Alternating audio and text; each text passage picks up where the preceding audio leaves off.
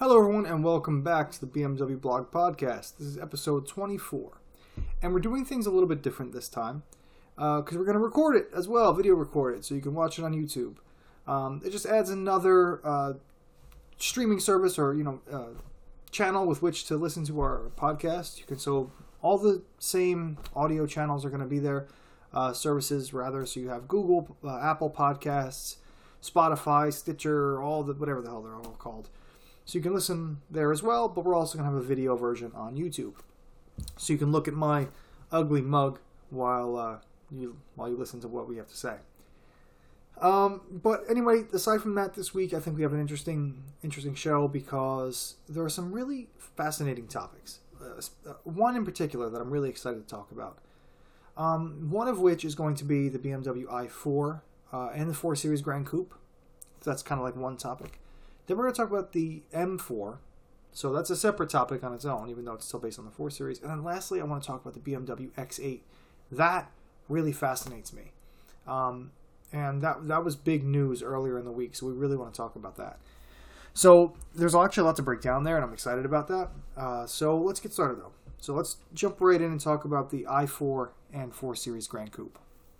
So uh, a render recently came out based off of the i4 concept and it was for the 4 Series Grand Coupe. It was a render of the 4 Series Grand Coupe, but it was based on the i4 concept because they're going to be essentially the same car.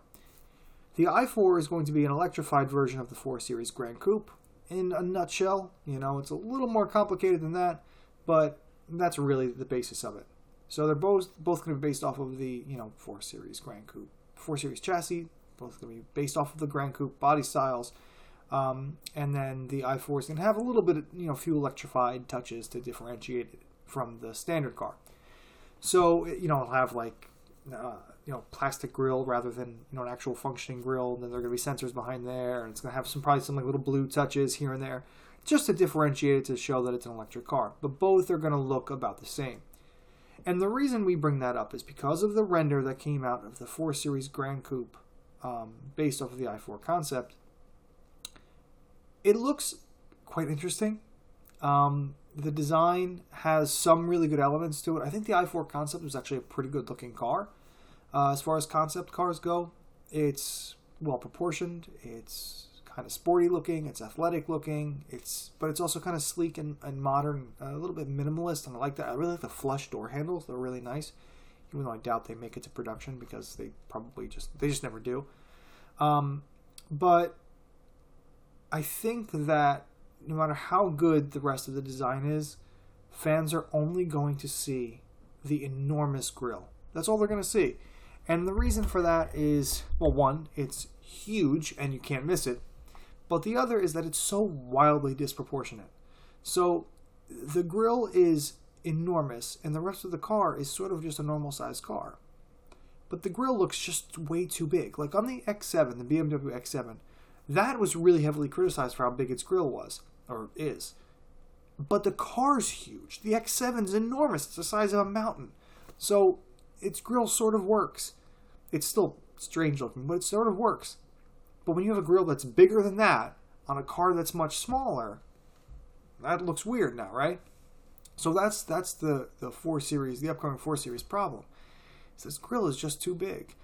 And when you saw the render, the, a lot of it looked pretty good. The headlights looked pretty good. They were like kind of sleek, and it, obviously it's just a render, so it's not what the car's going to look like. But the point I'm trying to make is the render actually looked pretty good outside of the grill, but the huge, uh, I don't want to say ugly, because you know what the hell do I know about style? But most people find it really quite ugly, and so you have this huge ugly grill that takes away from everything else the rest of the car could be beautiful, but no one's going to care because of the gigantic grille, and it's going to just completely dominate the design. And that's sort of a shame because I think it's going to be a good looking car when it comes out. I mean, we've seen spy photos of the 4 Series Coupe, and that looks really good. And Grand Coupes always look good. They always look better than the, the regular coupe. So I think the, the the 4 Series Grand Coupe and the i4 are going to be handsome cars aside from their grill, but no one's going to care because that grill is just too big. It's just too damn big. And there are a couple reasons for why it's big. Uh, and all of them have to do with the Chinese market, from what we've been told. Um, China is BMW's biggest market, right? It's it's every premium uh, car company's biggest market, and in China, big grills are preferred. Uh, they just like bigger, bolder designs. It seems to be in the Chinese market. Um, just, I mean, BMW isn't the first to do it. Audi's been doing giant grills for a while now. Mercedes Benz, giant grills for a while now. Lexus, Lexus is the biggest uh, offender of them all. The I mean, the first they were the first ones to really come out with a massive grill. They, they called it the Predator grill because it had like those prong. It looked like it had like those prongy things like the Predator from the '80s movie. Um, but you know, Lexus was the first to do it. So BMW isn't the first to do it but they might it might be the most uh, egregious uh, offense of all of them because BMW had a famous iconic grill, one that was more iconic than any other brand's grill, aside from maybe Jeep's. Um, you know, it's just an absolute icon of a grill, a complete design icon that is now kind of butchered to be this huge thing. They've kind of just grafted this face on, um, and it, it it really is freaking people out, but it seems that that's what the Chinese market wants because they like big, bold grills. So it seems that BMW is just giving them what they want because it's their biggest market. It's BMW's biggest market. So they the, the brand needs to kind of it sort of has to tailor its cars to their market because that's who buys their cars the most. Um, but another reason is, and it's also with the Chinese market, uh, brand recognition. So even though the Chinese market is the biggest automotive market in the world, it's also one of the newest. So, you know, 25 years ago, the Chinese automotive market was tiny. You know, it was really small. Now, all of a sudden, it's enormous, and brands don't have the recognition that they do there because the market's so new. So, you know, brands like Mercedes Benz, take Mercedes Benz, for example. Mercedes Benz has been known as the the maker of luxury cars you know, across the world since what the 40s and 50s. I mean, it's been one of it's probably the most famous luxury car maker in the world, um, and it has been so for decades and decades. But not in the Chinese market because they just haven't been buying cars for that long.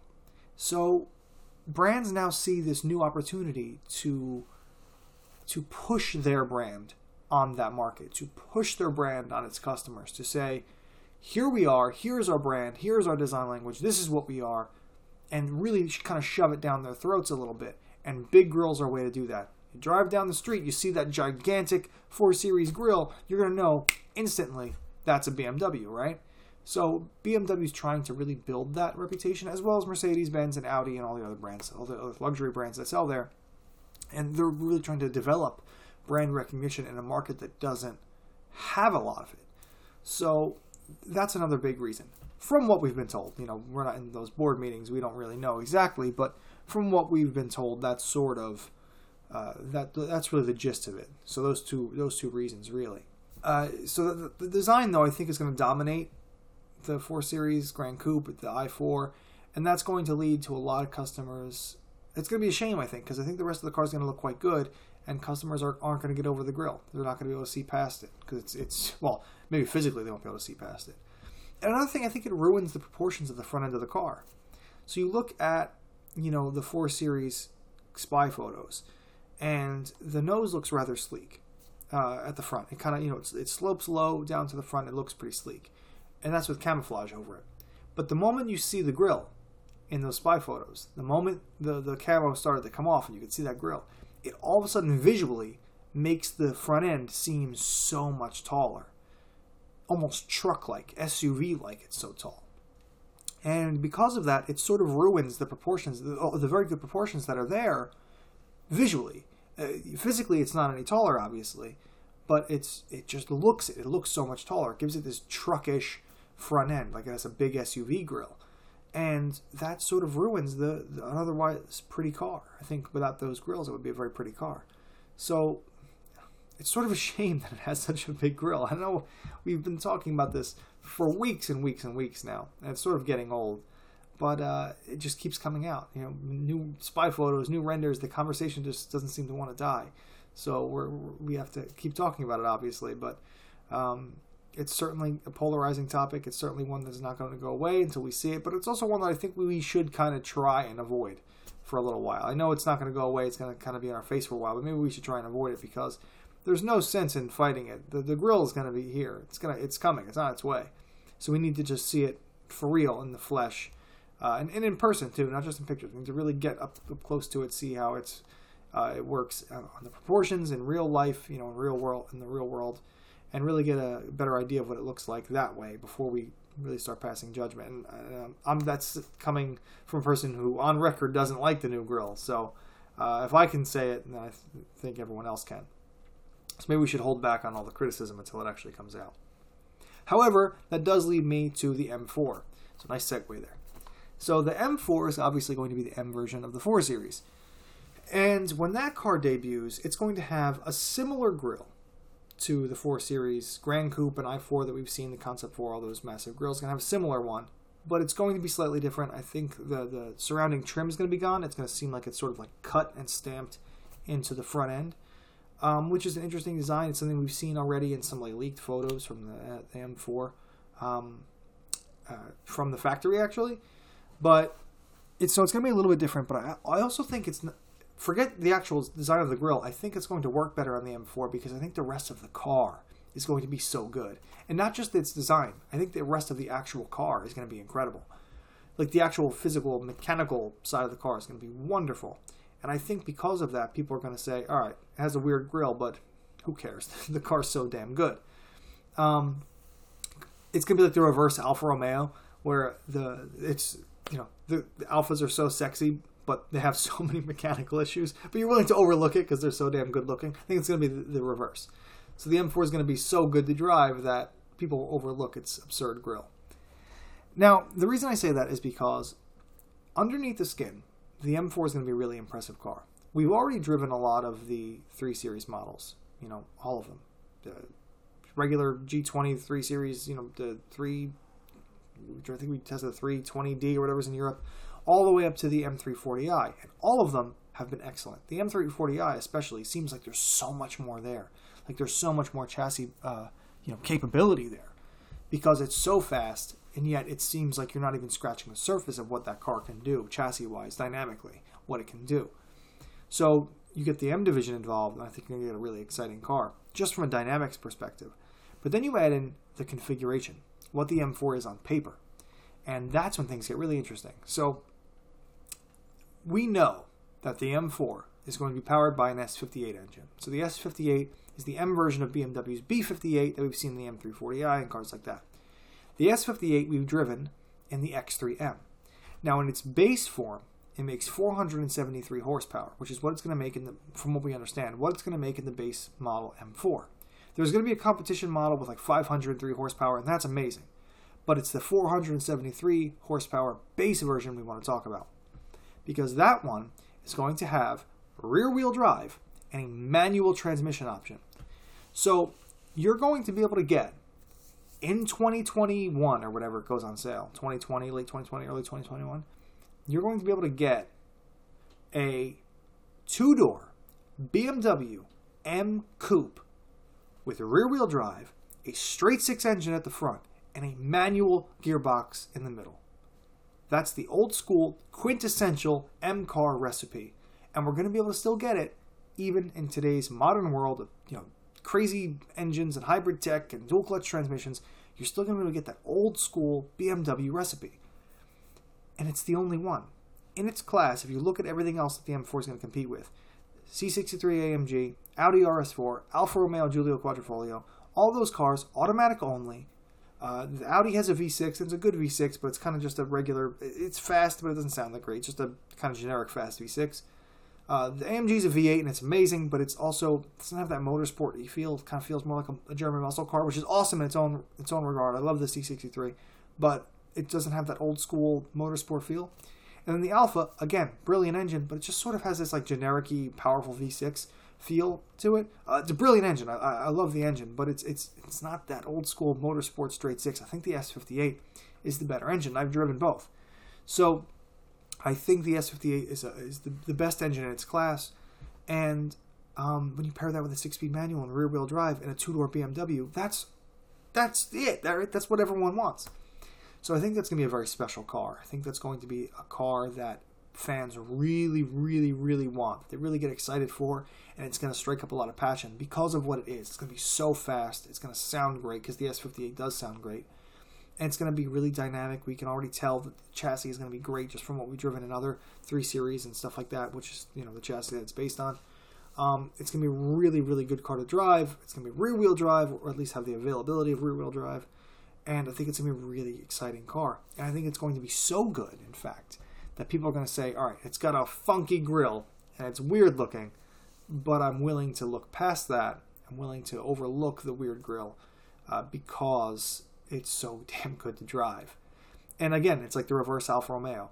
I love the Giulia Quadrifoglio. I think it's an incredible car.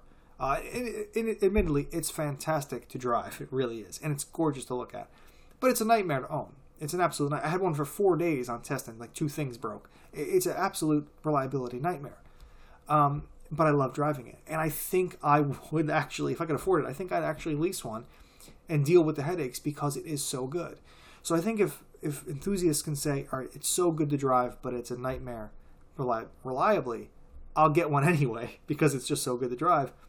I think people will be able to say, okay, the M4 is so good to drive. It looks weird, but who cares? And I think the M4 is going to be the only 4 series that's going to have that sort of, you know, excellence, that sort of ability to get people to overlook its funky design. I think it's going to be the only one with the substance. That's that's what I'm saying. The substance to to do so. The substance to overlook the the design. I think it's really going to be able to do that because it's a special car.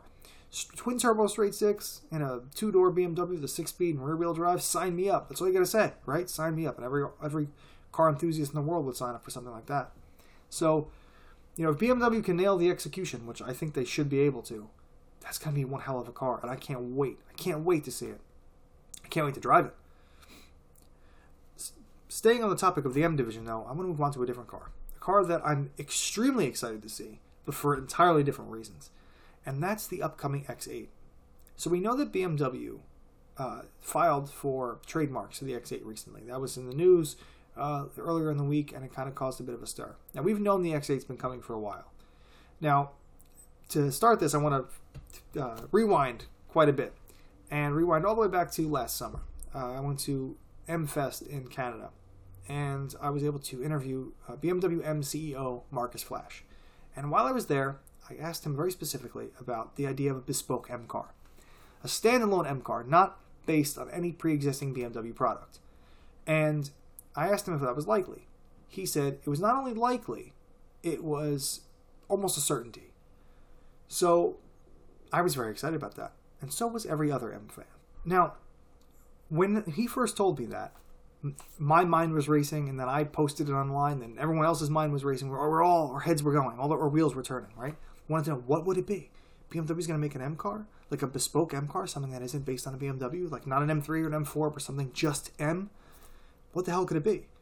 So everyone kind of jumped to the immediate conclusion: it's going to be a small sports car, right? It's going to be it's going to be a Porsche Cayman fighter. Maybe it'll even be mid-engine. Everyone was getting all excited about it. Um, and turns out, nope, that's not the case. It's going to be a big hulking SUV. And we've known this for a little while that the X8 was coming, and it was going to be BMW's standalone M car. And I don't know if it's going to be called the X8 or the X8M or whatever it's going to be called, but it's going to be an X8, right? And it's not going to be based on the X6 or the X7 or the X5 or anything like that. It's going to be its own thing. And we know it's going to be very big and heavy, but it's also going to be very fast, very, very powerful. It's going to be BMW M's most expensive car, most premium car, most luxurious car, and probably most powerful car. Um, from what we understand, it's going to have a revised version of the twin turbo V8 that powers the M5 and the M8 and all that stuff.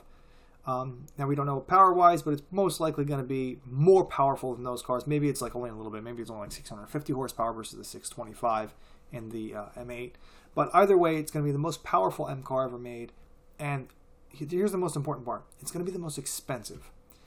Here's where the conversation gets interesting, and here's where it's it's what I wanted to talk about, and it's it's where the the price is going to make or break the X8, and it's going to make or break bespoke M cars from from here on. So, from what we understand, the X8M is going to start at around 180,000 euros, which is $200,000 US. That's very expensive. That's the most expensive car BMW has ever made. Um, and like not just M, all of BMW would be the most expensive new car BMW ever sold. Now, that's really interesting because at that price point, it's flirting quite dangerously so, flirting with the Aston Martin DBX and the Lamborghini Urus and the Bentley Bentayga and SUVs like that that have more brand prestige than BMW does. Now that might upset a lot of BMW enthusiasts who think the BMW is the greatest company in the world. And BMW is a wonderful company and I love I love BMW and its cars, but it does not have the brand prestige of Aston Martin. It just doesn't. If you have $200,000 to spend on an SUV and you can buy either a BMW or an Aston Martin, the choice was almost always going to be the latter. Why? Because it's an Aston effing Martin. That's why. It's what James Bond drives. You know, the lady down my street has a BMW 330i. She doesn't know anything about driving, but she has a lease 330i. James Bond doesn't drive a BMW 330i. He drove other BMWs in the past, but you know what I mean? Aston Martin has that that crazy brand prestige. That that it's like it's it, one of the elites. It's Aston Martin.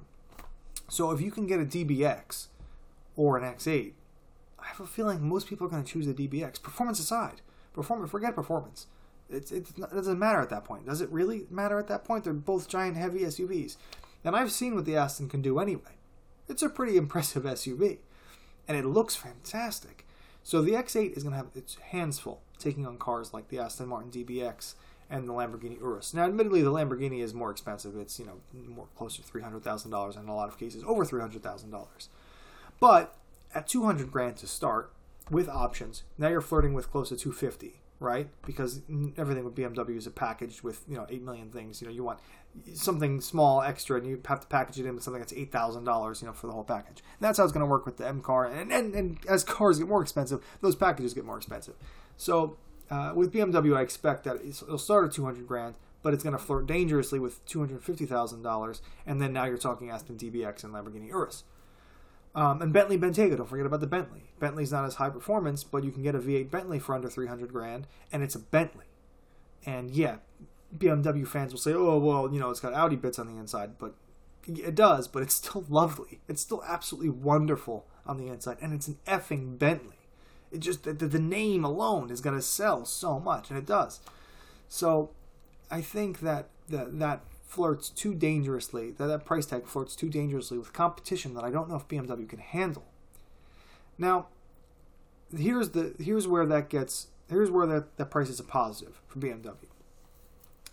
So BMW M, this is the first time it's ever making a bespoke car. It's the first time it's ever going to make something not based on a pre-existing BMW, and it's going to be very expensive to make, to develop, because it's going to be based on. I don't know if they're going to start with a, uh, a ground-up chassis or they're going to base it off, uh, you know, the CLAR architecture, CLAR architecture that uh, BMW uses for basically everything right now. Um, I don't know how that's going to work, but it's still not going to be based on a pre-existing car. Like typically, M has you know a three series or a five series to work with, and they just slap M bits to it and they retune it and redesign it. But they've never entirely designed a body, entirely designed a full chassis, um, you know, suspension geometry from the ground up. And they've never done any of this before. It's always been working on pre-existing cars. So it's it's very expensive, and BMW Group no doubt has them on a short leash. They no doubt have the M engineers on a very short leash, saying, "Okay, this needs to cost this much money, it needs to make this much money, and it needs to sell in this this quantity, right? So if it doesn't hit those marks, there's a good chance there's never another BM, a bespoke BMW M car. There's a good chance that if it doesn't sell well or do well or isn't received well, that BMW Group sort of pulls the plug on this little experiment. And if that happens, we can say bye bye to the chances of anything smaller and lighter like a mid engine Cayman fighter. But this is where the, the so when you hear that, you go, okay, that maybe it's a bad idea to, to make an SUV that expensive. However, where that's a positive is SUVs have really high profit margins, especially really expensive ones, because, com, you know, relatively, SUVs aren't that much more expensive to make than sedans. So, but you can charge more for them, so the profit margins are higher. Now, at two hundred thousand dollars, that's a pretty hefty profit margin because it doesn't cost $200,000 to make, obviously. it's a pretty hefty profit margin. So if BMW M can make a lot of money on this, maybe the design is so wild and the performance is so crazy that it does actually sell pretty well, and BMW M can make a lot of profit on it. Maybe the BMW group says, "All right, good job with that. Now you now you can make something else. Now you can make what you really wanted, which was the small, tiny, lightweight sports car." To do that, I think the X8 is going to have to be crazy. I think it's going to have to be insane. I think it's going to have to be extremely fast, but not but more important than that, like insane. It's going to need to handle ridiculously. It's going to need to have a two-wheel drive mode even though it's an SUV. It's going to have to look radical and wild and kind of psychotic. It's going to have it's going to have to have something that the other cars don't. You know, the Aston Martin is suave and sexy and sophisticated. The Lamborghini Urus is, you know, a bull ride with four wheels and the Bentley Bentayga is extremely luxurious. It's going to have to be different. It's going to have to be motorsport inspired. It's going to have to be like look like something that you know deserves to be on a track. If it can be that, if it can be something truly insane, I think it can sell really well. And if it does sell really well, well then BMW M is golden because that is going to make them a ton of money. And the BMW group is going to say, "Well, we like those big fat profit margins." You know, the penny pushers up in Munich are going to be very, very, very happy and if they're very, very happy, then we're going to be very happy because that means BMW M is going to be able to have a longer leash. And they're going to be able to say, okay, now we can make something that's really fun. Now we can make something small, lightweight, bespoke, something designed purely for performance. And I think that's very, very, very exciting. Now, there's also another aspect of the X8 that I want to talk about. Um, and it, that really comes down to why it's an X8 and not a small sports car. So, yes, we know that BMW M wants or BMW Group is going to want higher profit margins, um, and SUVs offer them that. However, there's also another reason, and I think it's going to be due to electrification. So BMW Group, now Horatiu said this for a long time, that BMW is often like Apple. You know, it's not always, you know, inventing new technologies. Now, I'm not saying BMW hasn't invented new technologies or hasn't been a pioneer in the industry because it has at, times, but it's not always the one to do that. Oftentimes, BMW likes to kind of sit back and wait, watch the market, watch how tech develops, and say, okay, let's wait till that develops, let's wait till that works well, and then we'll use it. And then we'll perfect it. That's sort of how BMW likes to, to operate. Um, Horatiu says that all the time. Now, the M division has said, and Markus Flasch said this himself, that electrification opens more doors than it closes. You know, a lot of fans think electrification is going to ruin performance cars and sports cars. Most engineers think the exact opposite. In fact, Markus Flasch is very optimistic about electrification, hybrids, and electric tech. Um, the problem is he thinks that at least the entire M division feels that it's just not there yet. The tech isn't there yet for all sorts of reasons: weight, charging, you know, power to weight ratios, all that stuff. That's just not there yet. So the M division doesn't really want to invest in electric tech because it doesn't think that the technology is good enough for an M car just yet. So it wants to wait until you know more significant steps in that uh, realm are taken, and likely taken by the BMW group first, and then the M division will adopt them. Um, however, having said that, if BMW M is going to test the waters, the electrified waters, if you will, uh, an SUV is the perfect place to do it because SUVs are far easier to electrify than a sedan. It's especially a bespoke one. So you take a, a, a typical pre-existing sedan or coupe or whatever, and you try to stuff it with batteries and electric motors, and you're going to run into packaging issues, which increases the cost of development. You're going to run into all sorts of issues, not, not just packaging, but weight, and then you have to lighten other things, and you know, you have to stuff electric motors in there. Then you have to run well, you know, extra all sorts of different wiring and hook up charging systems, and it's just it's so much extra effort to to take a existing internal combustion engine car and turn it into an electric car or hybrid um, when it wasn't designed for that sort of thing. So that adds cost.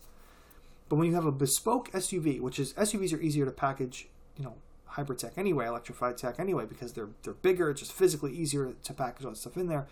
Um, but when you take a bespoke one, one that wasn't based on a pre-existing uh, internal combustion engine, now you have a you know a blank slate, so to speak, and you can much far more easily stuff hybrid technology, batteries, electric motors, all that stuff into this SUV, this this X8, and now you have a cheaper way to do it and a better way to try.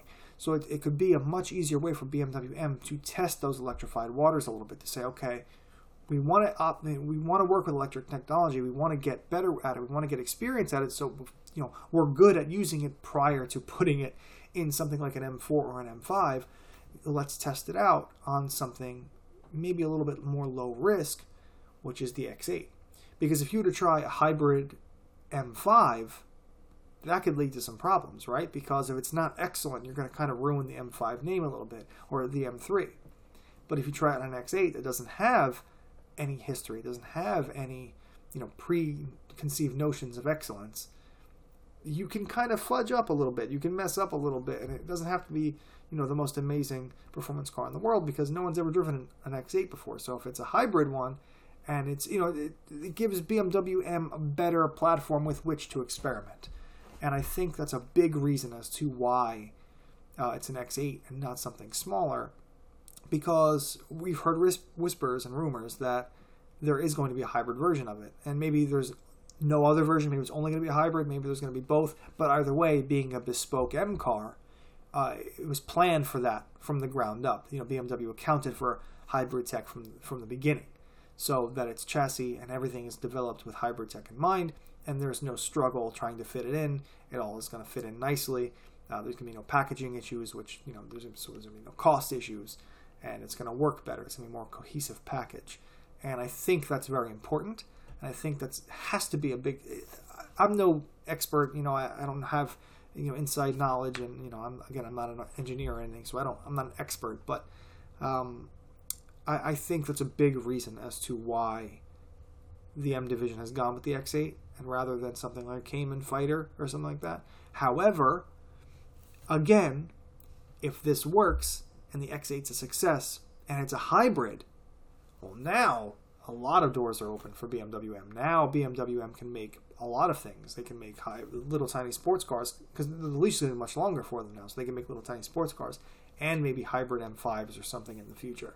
So I think that that's very interesting, and I think this is a very pivotal car for BMW because the entire success of or the entire you know future of bespoke M cars hinges on the X8 success. If it's a failure, BMW Group is probably going to say, let's not do that again. That was an interesting experiment. Let's not try it again. And if it's a, if it's a success, excuse me, then uh, then we have a big future for interesting cars. We have things like a you know possible you know M4 Cayman fighter thing, something maybe even mid-engine. That would be amazing, right? So I think if we want those cars, we have to root hard for the X8. We have to want it to succeed. Um, I don't like that that's what it's going to be. I don't like that the first bespoke M car is going to be a big, gigantic SUV. I think that's a that kind of goes against everything that the M division stands for. But if that's the price we have to pay for a mid-engine M car that isn't based on another BMW, it's a price I'm willing to pay. I mean, I don't really have to pay anything. I just have to watch it. But you know, it's it's. I think it's a price that BMW M should pay. I think if that's what it takes, that's it's well worth it. I think it's well worth seeing a X8M that you know is the size of a building and weighs as you know twice as much. Um, I think that's well worth it. As long as we get what we want in the end, which is you know a tiny little M car that's fast and fun and you know prioritizes you know the dynamism as the Germans always say in their press briefings, the dynamism. As long as it, it uh, prioritizes that over you know power or cost or you know prestige or you know luxury, then it was well worth the X8M. So I'm really interested to see it. I'm really excited about it. It's a very interesting car. It's it's it's so there's so many dynamics to not just the car itself, but why it exists and what it's going to be and what it means for BMW. There's just so much in it that I just can't wait to see it. You know, again, would I prefer BMW to make something smaller and fun? Absolutely. Absolutely. I wish that was the case. But I understand why they're going in the direction they're going. And I, I, I can't wait to see it. I just can't wait to see what it is. I'm so fascinated by it. So I think it's going to be really fascinating like year or two for BMW because there's a lot of interesting cars coming. Not just that, but the uh, aforementioned i4 and things like that are going to be really interesting. The iNext coming out. BMW is changing quite a bit in the next couple of years, and it's going to be really, really interesting to watch. Um, but that's all we have for this week. Uh, I hope you liked this new platform with the, the video as well. Um, you know, again, you can listen to all you know, listen to this on all of our uh, streaming channels, but you know, go to our YouTube channel as well, BMW Blog, and uh, you can watch our podcast. So if you if you're a listener, you can watch it. If you're watching, you can also listen. So uh, I hope you liked this. Uh, we're gonna try to get some more guests on the next couple the next couple of weeks. Things have been pretty crazy, as you can imagine. Um, and we have a couple of guests lined up. We're just working on scheduling, and you know we want to try to get like Zoom working and stuff like that. So we want to do that, and, and you know it's just kind of hard to, to schedule and to um, to get working right. So we're going to work on that in the next coming weeks. So I hope we have some more guests on for you, and I hope you I hope you uh, you know you're listening and watching, and I hope you enjoyed it. So stay tuned for next week.